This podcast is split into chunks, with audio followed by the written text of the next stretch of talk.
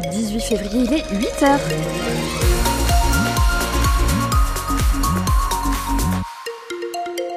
Et à 8h, si vous êtes euh, sur le, sur périph' toulousain, il n'y a pas de souci pour euh, circuler.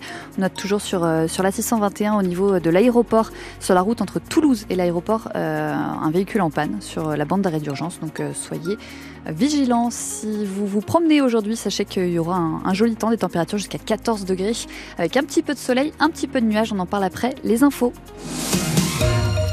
Les informations avec vous, François Vantéjou. Bonjour François. Euh, bonjour Anaïs, bonjour à tous. Même avec une équipe B et le Stade Toulousain en démonstration. Sacré spectacle à Ernest Vallon hier après-midi. Victoire 61-34 face à Oyonnax, désormais dernier du top 14.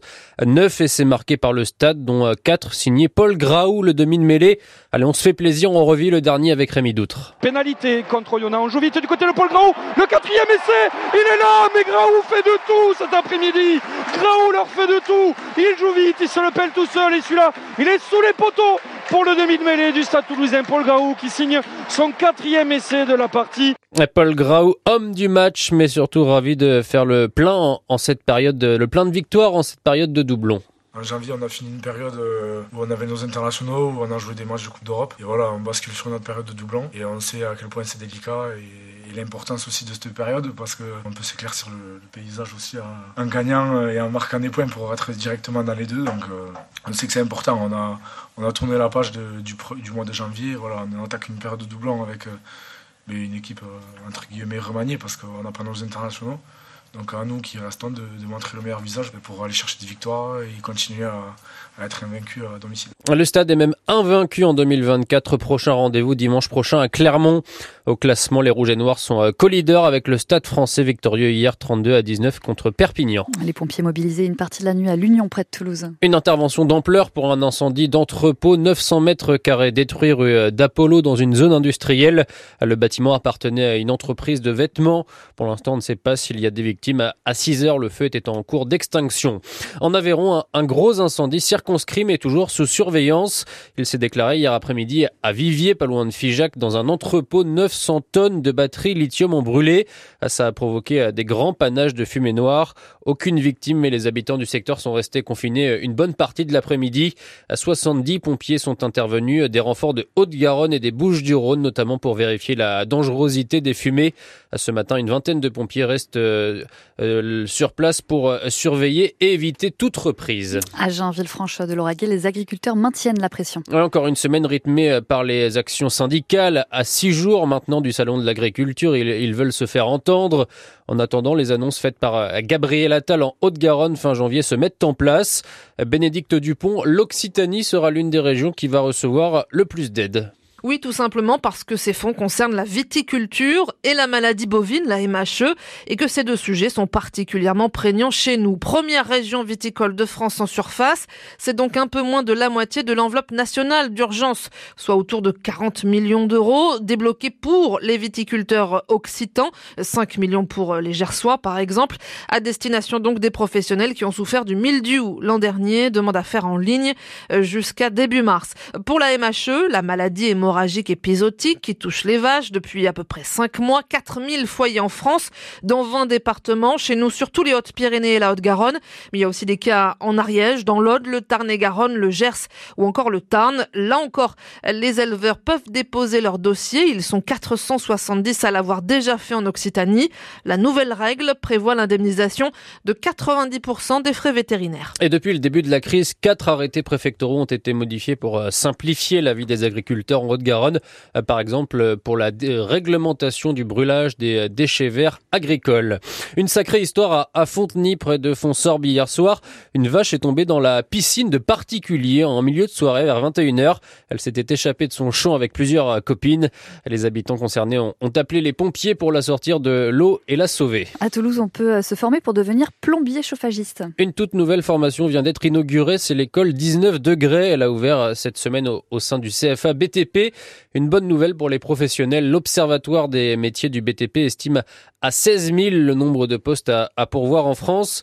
Salomé Pineda, vous avez assisté à l'un des premiers cours. Dans ce grand atelier, les jeunes apprentis rencontrent l'un de leurs deux professeurs qui va les former pendant deux ans. Bon voilà, moi je me présente euh, rapidement. Je suis Monsieur Zorzan, donc formateur au CFA depuis 25 euh, ans. Mais au fait, ça veut dire quoi génie climatique? Génie climatique, en fait, ça, ça englobe tout ce qui est chaud et froid.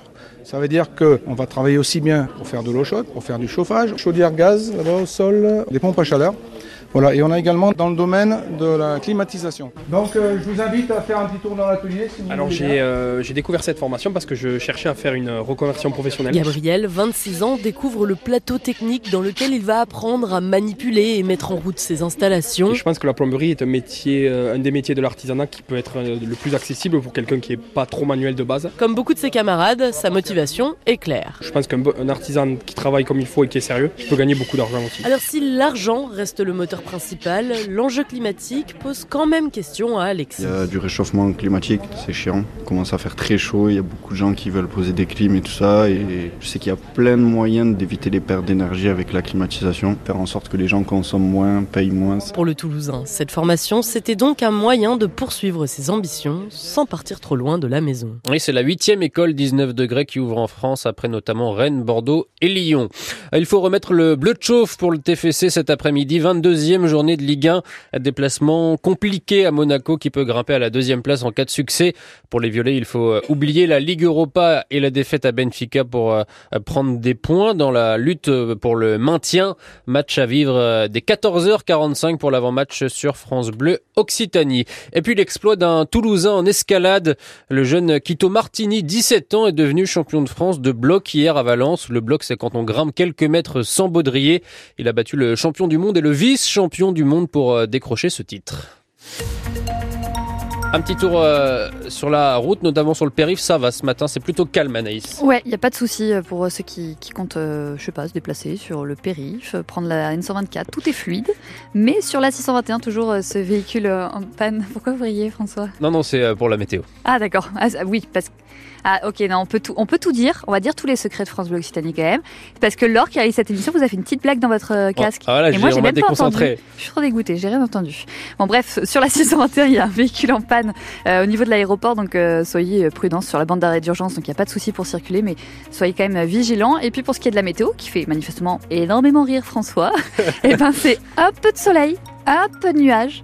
Euh, tout ça toute la journée avec des températures jusqu'à 14 degrés. On a 5 degrés actuellement euh, à Toulouse. Donc si vous sortez faire le marché ou faire une petite balade, mettez un, petit blouson quand même. C'est tellement chaud qu'il y a des vaches qui veulent se baigner dans les piscines. Euh, oui, c'est vrai, c'est vrai.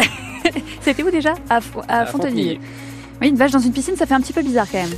Sacrée histoire. On va essayer de contacter les propriétaires si jamais ils nous écoutent pour qu'ils nous racontent ça. Parce que j'imagine bien la, soirée particulière. Oui, c'est une poule partie un peu, un peu bizarre.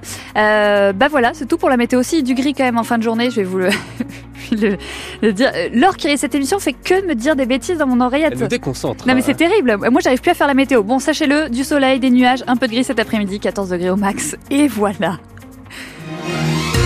8h08 sur France Bleu Occitanie. Et Planète Occitanie, votre chronique qui tous les dimanches décortique les infos liées à l'environnement, au climat, à l'énergie. Ce dimanche, Clémence Fuleda, vous intéressez aux patinoires éphémères. Une vient d'ailleurs de s'installer pour une semaine à Balma. Elle consomme de l'énergie, mais dans quelle proportion réellement? Eh bien, cela dépend de plusieurs paramètres. Si la patinoire est en glace, naturelle ou synthétique, sa taille, sa durée de fonctionnement. Il y en a eu un peu partout. En Occitanie, à Montauban, par exemple, une piste de 450 mètres carrés en glace naturelle sur l'esplanade des Fontaines. À Carcassonne, à Muret, au parc Alligator du Sud-Ouest, c'était de la vraie glace, maintenue à une température située entre moins 6 et moins 8 degrés.